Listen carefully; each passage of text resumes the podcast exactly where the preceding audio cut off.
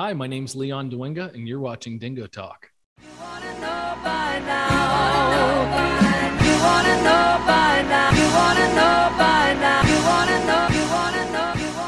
What's going on, Chuckleheads? I am Carlo Guadagnino. This is Dingo Talk. My guest this week, Leon Dwinga. Uh, Leon, thank you very much for being with us. Thanks for having me, CJ. Of course. So I'm going to take you back. We're going to do this the way we do every other episode. I'm going to take you all the way back to 2006. You're a senior at Chartiers Valley High School. Uh, you graduated from IUP. Was IUP your first choice? Why did you end up there? How did you end up there? And what did you study? Um, IUP was purely a financial play. It was the largest Pennsylvania state school. It offered uh, economics. It offered, uh, at the time, it was rated in one of the 100 best business schools that you could go to um, by the Princeton Review. And I said, okay, $12,000 a year here, or like 24 or 34 or 44 at other places. So uh, it was purely financial play. I was really focused on after school and what I would have to pay uh, more than I was a, about any other thing. Now, when you were at Chartiers Valley, you were in the marching band. Was that ever a thought? Like, because you were and you were in a you were a drum major, correct? Yeah, yeah. We actually we don't have a drum major at Chartiers Valley. We had a, a band president, but um, yeah, I was I was the brass captain. I ended up becoming the drum captain. I played uh, in the jazz band and I played the steel pans.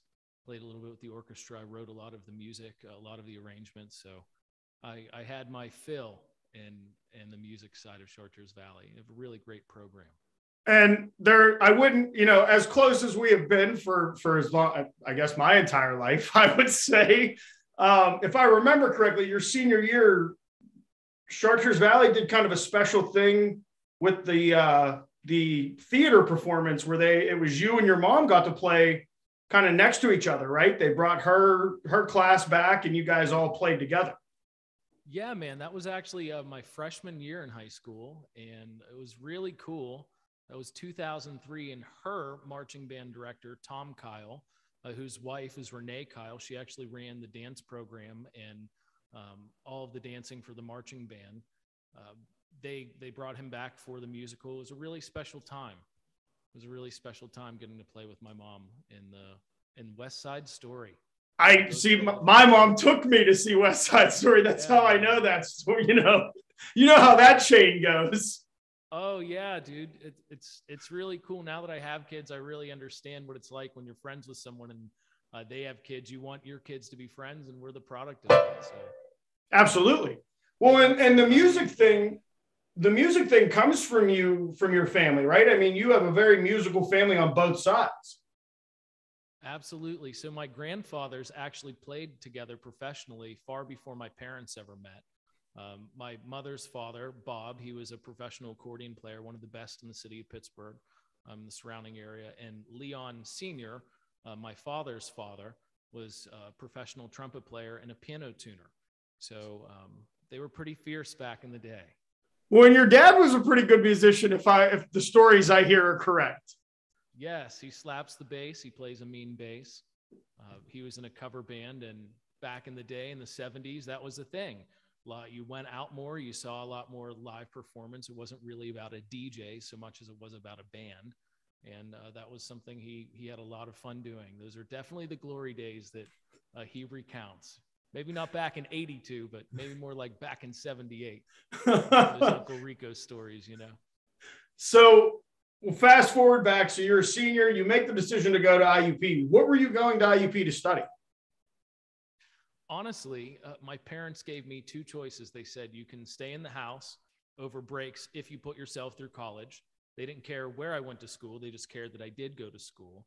Um, but I had been working in my industry actually um, at that point a few years. I'd been doing shows um, for a larger production company. My godmother actually worked at. And I had no intention of going to college whatsoever. But when I looked at the cost of an apartment and I looked at the cost of school, it was about the same. And I said, I, I better go to school. so that was that was truly what motivated me going to college. When you had you had the band, you had a band together, or you were a band, if I'm not mistaken. Did if, and correct me if I'm wrong, it was L3D back in the day. Yeah, that's still that's still my stage name. That's still what I do. Um, I haven't put out very much music, but I make music all of the time. Um, you, as a musician, as a creative, it's kind of hard to get really happy with what you're doing sometimes. So you kind of hit different places, and um, I can tell you, there's definitely music on the horizon. So what was what was your experience like at IUP? Because you know I came I come from a very small school. You you you you played down here. Um, you know what it's like. You know how big the campus is. Um, what was it like going to a slightly bigger campus than what I what I'm accustomed to?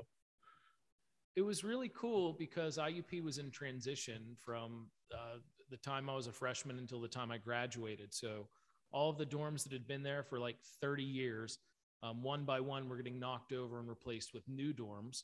And um, so there was constant construction all around. I'm kind of used to that. I grew up um, and my parents are home builders. So always around that, that was pretty neat. Um, but it was, it was definitely in transition. And when I, I've been back there a couple times to see some shows, I took my daughter to see Elmo um, at the field house there, uh, Sesame Street Live. That was pretty cool. And it's unrecognizable. It's not the same place it was when I went, that's for sure. So, so let's fast. I got to see the old school and then I got to see um, kind of the middle and now the finished product. And that was the finished product. You taking your daughter up there pre, I'm guessing pre COVID, right? Or was that recently? No, that, that was pre COVID. That was 2018. 2018. How far away does that seem now, looking at the years we've had?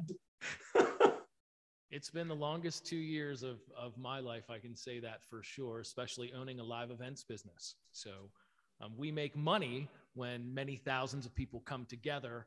We don't make any money when the government defines me as not essential and um, the other uh, 5% of our population that works in the hospitality industry. So very weird times the past two years. very weird.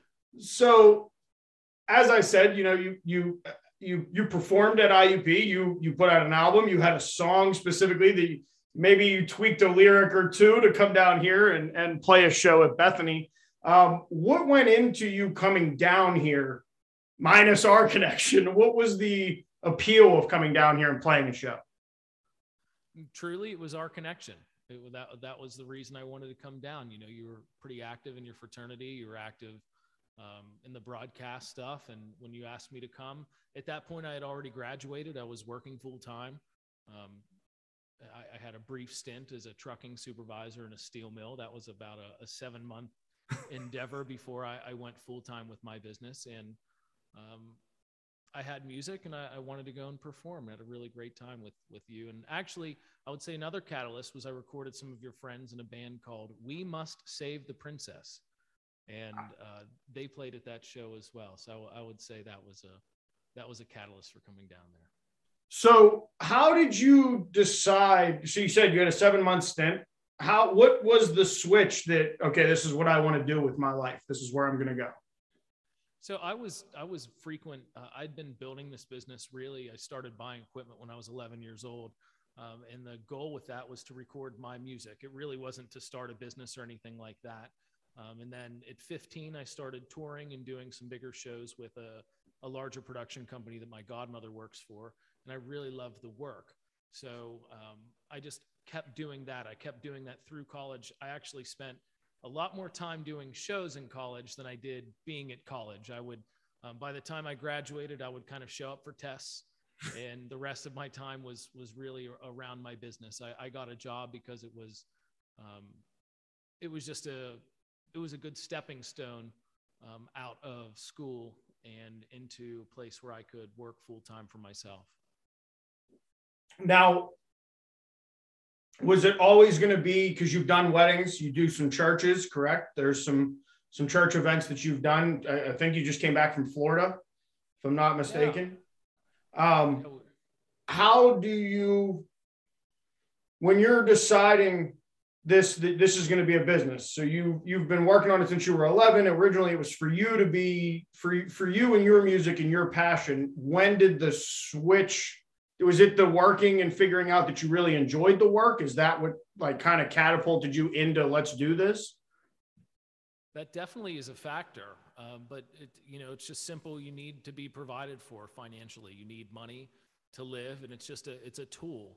And um, my gifts with music really translate well to setting up big light shows and setting up um, large projection systems and big sound systems and running sound for bands. And, and that translated into creating marketing content, marketing videos, and photos to help grow the events um, that we provide live services for. So essentially, it kind of snowballed from being a recording studio to being a live event producer to helping live events grow with the power of live events. Most live events don't have a marketing flair.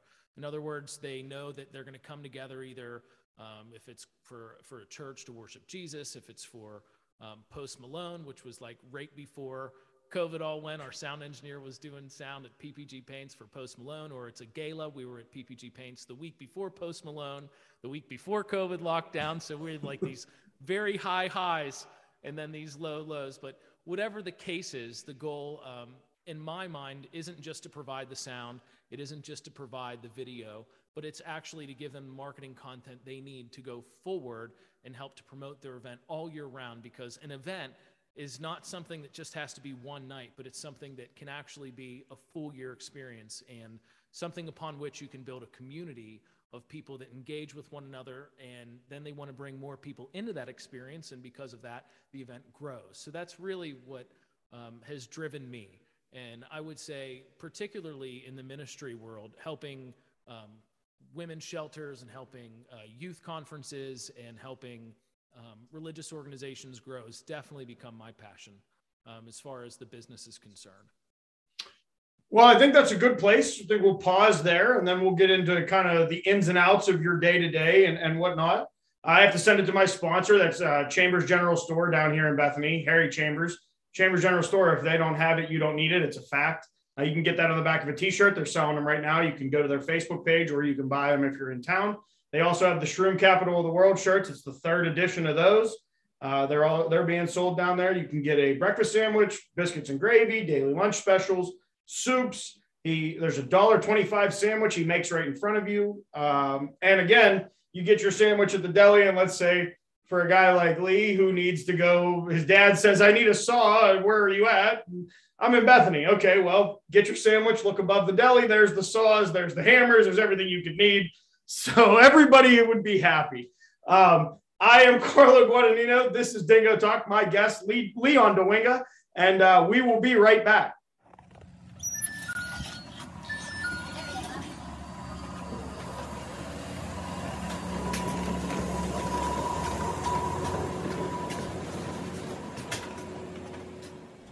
Watching another exciting episode of Dingo Talk, recorded deep in the hidden lair in Bethany, West Virginia. Where when you visit, make sure you stop by Chambers General Store. Grab one of our hot breakfast sandwiches made fresh all day. Don't forget the biscuits and gravy or one of the daily lunch specials. And if none of that trips your trigger, cold cut sub sandwiches and wraps made fresh all day to your order. Hey, and don't be the only alumni on the block that doesn't have the Chambers. If you, we don't have it, you don't need it t-shirt or the latest edition of the Bethany, West Virginia shroom capital of the world in the psychedelic green. Hey, now back to you, Carlo. What's going on, Chuckleheads? I am Carlo Guadagnino. This is Dingo Talk. My guest, Leon Dwinga. Leon, thank you again for being with us. Thanks for having me. So we we kind of covered everything that got Lee to this point and how we developed and, and the ins and outs of the different places that he went. But he settled on, and I want to make sure I say this correct, Runaway Records, Runaway Records Production, Productions. Did I say that right? Yes, Runaway Productions for short. So, what is your day to day? Like, how do you go about? Let's start there. How do you go about getting venues? How do you go about getting these live events and, and having people come? Uh, do they come to you? Do you go to them? Is it a 50 50? So prior to COVID, I was so busy I couldn't take another event. I was booked three years out. Um, once COVID came, a lot of our contracts, a lot of the, our customers um, decided that it would be better for their organizations just to not pay or to um, take things internal. So that was that was difficult. Um, but also, you know, you can't blame some of them because of, of the, the regulations that, that came on. So unless you were like the Pennsylvania Auto Show and you had the inn with Governor Wolf and you were paying the tie to the to the man upstairs or whatever, um, you weren't having your event. And um, you know the NFL draft that happened, but if you're not the NFL draft or uh, the Carlisle Car Show or or very few other events, at least in in 2020, you just weren't having it. Um, one big industry that's been for us has been virtual events, and they've actually outperformed in-person events something like two to three to one, uh, which means if you made um, like a million dollars on an event in in 2019 in person, if you did it virtually and you did a virtual event, you were doing between two and three million dollars doing the same thing. Um, but the concept of a virtual event is something that's difficult for a lot of people to conceptualize. So if you're um, much like the general store that you advertise, if it's kind of an old school mentality, um, it's very difficult to get someone to understand what a virtual event is unless they've actually been to one, engaged in one, and understand that. So um, we've had a lot of customers find us on Google. Um, we have all five star reviews across Google, Facebook, and a number, a number of other platforms that review. And, and that's really the way that people find us. Um, most of our customers, their jobs are really dependent upon us being successful. So if I was to come to your event, and let's say it's the Penguins. The Penguins, um, when they won the Stanley Cup in 2017, our company provided the sound at the point for 300,000 people. That was also the sound that went out all over the world. So when you watched it on the news, whether that was in the United States, Canada, or Europe, or, or any other place, that was our broadcast that we sent out. So if we were to mess that up, our customer at the Penguins obviously would, would be under fire for hiring a bum company. In fact, the company that provided the sound the year before, because the Penguins won two years in a row, actually just they really underperformed, and that's how we got the opportunity to do it. So our biggest source of customers is our customers that we already have. Uh, mm-hmm. Uh, people go to them and they say, "Wow, the show was amazing. Who did it?" And that's when they're able to say Leon and Runaway Productions, and that's how we we get most of our events.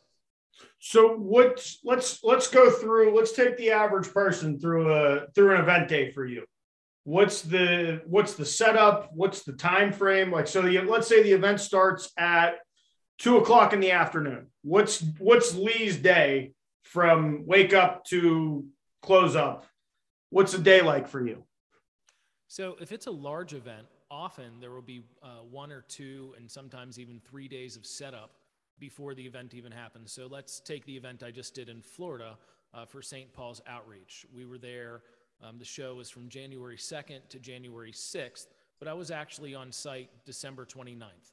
And what was I doing? I was walking through with the meeting planners, making sure that all of the rooms were set up properly. Uh, when you have a thousand chairs, it's a lot of work to get them set up and lined up perfectly. There's a lot of fire code. So there's a lot of work that goes into events far before we even get there. And if that work is slightly off, um, that can be disaster for our crew. So, for instance, on the job we just did, uh, there were like 400 chairs that needed moved because they were in the wrong spot. So, had I not been there, that would have caused a disastrous uh, setup day. Um, so, our crew uh, actually, some of our crew arrived on the 31st of December. So, that was uh, a day we unloaded about 15,000 pounds of production equipment. Mm-hmm. And we started to get that staged, we started to get that set up and build the bones of our structure. So, um, what does that mean? We're setting up trusses that held our lighting, that held our projection screens. Um, the next day, January 1st, we had another five crew members come in. They flew in. Um, that's when we started running our big sound system, our draperies for our backgrounds. We started setting up all of our cameras and all of our intelligent lights. And that was just for one room. Now, at this event, there were actually four different rooms that we were doing. So there was a general session room, and that's where um, all the people would come together. But then there were also another three breakout rooms. So we set up in, in all of those rooms. So it was actually a, a three day setup for us to do it. Um, but the first event day that we actually um, had guests and that we were providing services for, um, where everything was set up. A typical day is um, I wake up at six in the morning, I get ready. Um, I'm at the show site because we stay in the hotel approximately 6:30. I'm turning on our projector, our projectors. I'm turning on our sound system, turning on all of our intelligent lights, making sure the cameras are all still in sync, getting our recorders ready, taking all of our footage and making sure that if it hasn't already uploaded to uh, the cloud, that it's in progress to the cloud, that it's on our drives, it's on our backup drives. um, making sure that basically all of the equipment is ready to go and ready to perform. Um, so then our, our day, at least on, on this event, starts at about eight o'clock. Mm-hmm. Uh, that's when, uh, at this event, about 750 people came in, and that's where um, all of our crew members are there. So I put on my intercom system where I'm able to direct all of our crew members, and we talk about. Um, I make sure that all of the cameras are um, complementing one another. So I'm, I might tell our main camera operator, um, you're going to have a two shot because there's two people on stage, so they have two people synced up. And I would tell another camera operator, okay, I want you tight on the talent that's on the left side of the stage or stage right. And I would tell another camera operator, actually, usually me, with a robotic camera, to be on the other person. And as the dialogue goes on, I switch with our video switcher in between those sources uh, so that the people um, in the room can actually really enjoy the experience, but not only in the room, but later on with the recordings, um, whether our customer chooses to live stream it or send it out an email blast or, or however they're choosing to do it, um, so that the people at home can enjoy that experience as well. When before we go any further, I, I you know I noticed your your website is behind you. Let's get a run real quick. What is the website? How can people find you? Our website is runawayproductions.com.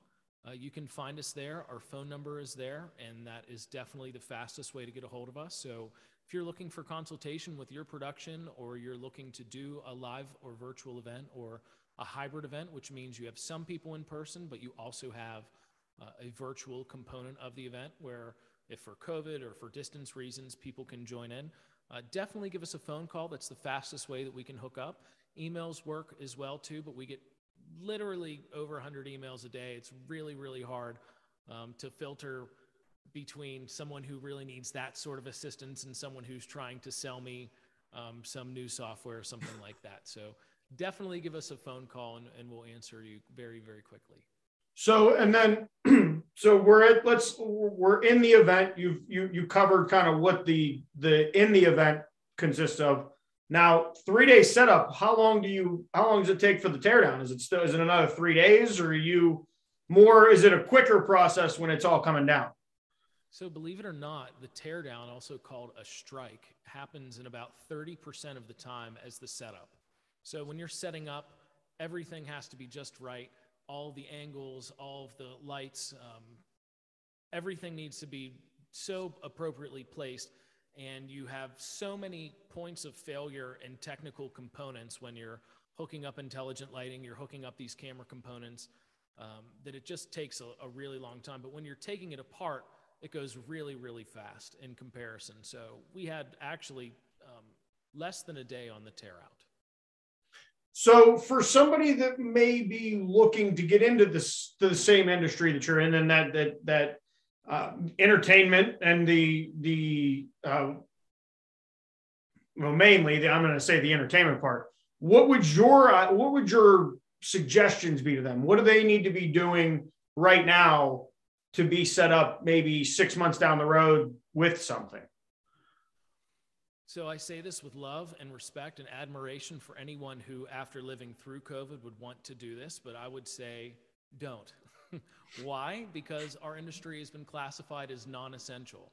What does that mean? The government issues a mandate, and in, in, our business case, we have over a million and a half dollars of equipment. Well, for almost two years, most of that equipment sat dormant.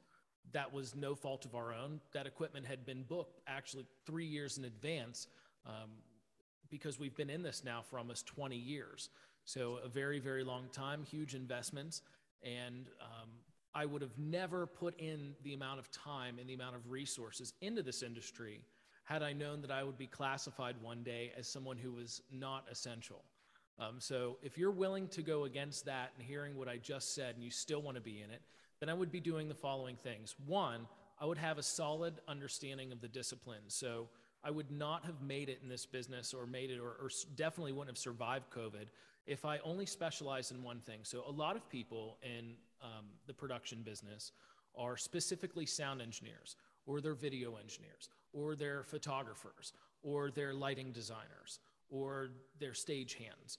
But I would recommend to you that you get a solid foundation in all of those areas so that whether you're working at a boutique wedding or you're doing a birthday party or you're um, you're running camera at an event or you need to um, run sound in a breakout room, that you're able to be useful in those areas because um, this business is so wide and far. Frequently, customers will ask you to do things that maybe are not your best quality. I would say my best quality is as a performer, as an entertainer, as a musician. Uh, and that I've taken those skills and I've applied it to how I direct a camera, how I direct multiple personnels. I, I approach it like like a, a, symphony conductor conducts a symphony. So I would say that um, whatever your real passion is, in my case, music, that if you can apply that toward what you're doing in the creative fields, that you'll do very well. But I would also say buckle up and get ready for long hours and many, many years um, of working for other people before you're in a place where you can take on um, larger customers. Uh, specifically, as inflation is running rampant and we're seeing all of our pricing for all of our equipment go through the roof, which is kind of a good thing because we have equipment, but an mm-hmm. awful thing because this equipment gets updated. New cameras come out. You need to buy the new cameras to be the hippest, coolest company, which we certainly strive to be. Um, and then with declining revenues, just given the state of the economy right now, um, it's a very difficult play versus, let's say, putting that same money into real estate, where a bank will back 80% of the investment. Um, where in the creative and entertainment fields, a bank isn't going to give you a loan on those sorts of funds, at least not until you've been in business and you've shown a solid, um, profitable track record for many years, um, specifically three. And they don't just want to see that you're profitable, they want to see that you make more and more profit every year as well. So if you're looking to get into the business, I would say to find someone like me, find someone who owns a company that has skills and across the disciplines, and I would I would ask them to go on a show. And I would I would be very forward that you want to be in it. Tell them what your skill sets are. Maybe you don't have skill sets, but you're a hard worker. That's actually more valuable sometimes than someone who has some skills, but doesn't necessarily understand the way and wants to spend more time telling you about their way rather than doing what you need them to do. Um, so I'd find someone that can mentor you, uh, much like um, mentors that I had, um, and make yourself invaluable to them by being willing to work um, crazy hours. When I was in college, I would work very frequently at night at 12 at night until like four in the morning. And then I would go back to school and go to school and then I would come back and do the same thing. And that was valuable to the business owners because they could go home. Mm-hmm. And I would strike their equipment, I would load it up into their trucks, I'd drive it back to their warehouse, and then go and do what I had to do. Um, and I would say anyone who's going to be successful in this business definitely needs to be someone who can work those long hours. It's very frequent that we're working 20 hour days and it's just because you have a limited amount of time in the venue. Uh, you have a lot of work that you have to do, and then constantly you have customers that are um, asking you for last minute changes, asking you for things um, that they didn't until that point. So you're sometimes dashing back to warehouses where you're reconfiguring equipment to make their vision happen. So it's it's it's very much something that not only do you need to be skillful, but you need to really really care about the mission your customer is out to achieve um, because you're dealing with um, creatives, and creatives um, get new ideas and they want you to respond. And if you're not willing to respond with a smile and, courte- and courtesy and kindness, um, I assure you that someone will be uh, willing to do that. So it's a very rewarding industry. You get to do things. I, have worked for presidents of the United States. Um, the last four administrations I've been blessed to do stuff for. So um, Democrats, Republicans, all over the place. It's really nice. You get to meet a lot of different people. We've done a lot of things for um, for governors. I've done things for dignitaries, um, professional sports teams, religious organizations, women's shelters, big brothers and big sisters, all sort of not for profits, pharmaceutical companies. Um, and often in this industry, you get to learn some of the most cutting edge technologies as they're coming out because think about an event for professionals you're bringing together the best of your best. You're not going to just waste money to fly a bunch of people out to, let's say, um, Rancho Bernardo, California, or Phoenix, Arizona, or Orlando, Florida. You're going to be taking the best of your best there. And you're not going to invest tons of money in their flights and their hotels if they really don't have a lot to offer. Uh, same way, you're not going to put um, information in front of them that isn't cutting edge and that isn't really beneficial for them to learn. So I've been privy to a lot of amazing um, information years before you'll see it in mainstream media um, or in other sources. So it's really cool from that standpoint. Um, but I would just say work really hard. Don't be afraid to learn and plan on learning forever. I'm 33. I've been doing this for many years at this point, and there isn't a day that I work with something I've worked with for a decade that I don't learn something new about it. Just there's only so many hours in the day, and there's so many functions per piece of equipment across a large inventory and across many customer needs that um, you just have to constantly be learning and applying yourself. And one thing, and I would also say, if you're not a problem solver, if you don't do well in the face of stress and adversity and time limits, this is not for you.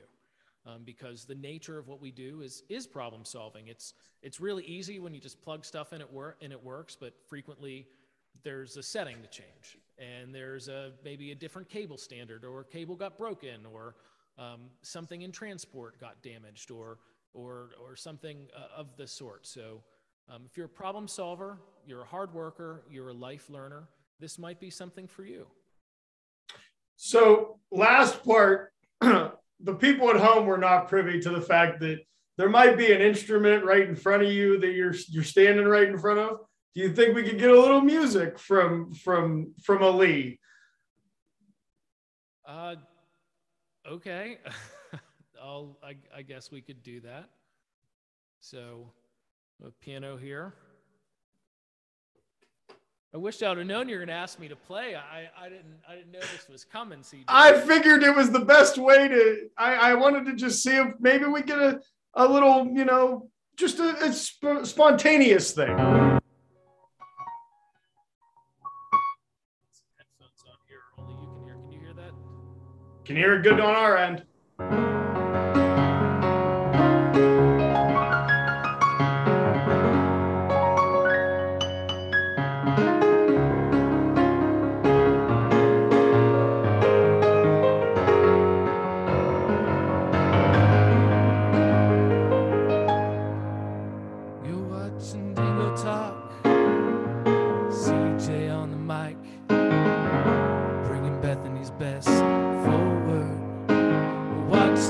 Talk. Doing the best we can. Improvising like I do at work. It's good to have friends. Like CJ Guadagnino to put you on the spot. But that's okay, you improvise.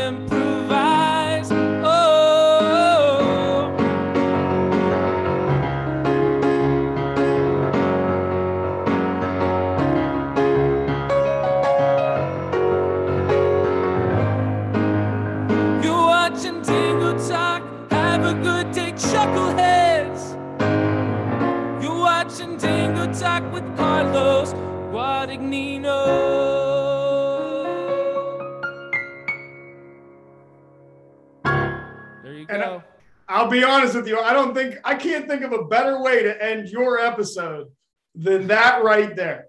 So I want to say from the bottom of my heart, thank you very much for being a friend for all these years. Best of luck this year with the with 2022 and, and the events that you're going to do. Um, and one more time, let's get the website and where everybody can find you. Thanks, man. It's been wonderful being lifelong friends with you. I, I love what you're doing here with the show. Um, my name's Leon Dwinga. I'm the owner of a company called Runaway Productions. You can find us at runawayproductions.com and uh, would love to talk with you about some event strategy and in production. If we can be of service, please reach out. Like and subscribe. Dingo I- Talk. I am Carlo Guadagnino. As he said, this is Dingo Talk. He is Leon Dwinga, uh, Runaway Productions. And we will be back next Thursday. Chuckleheads, you can find us on Instagram. It's dingo underscore talk, TikTok, Dingo Talk, Twitter, Dingo Talk. Type into Spotify, Apple Podcast, and YouTube. You can catch all these, all the shows that we've done and all the shows that we will continue to do. Leon, thank you very much for being a part of this. And we will catch you next week, Chuckleheads.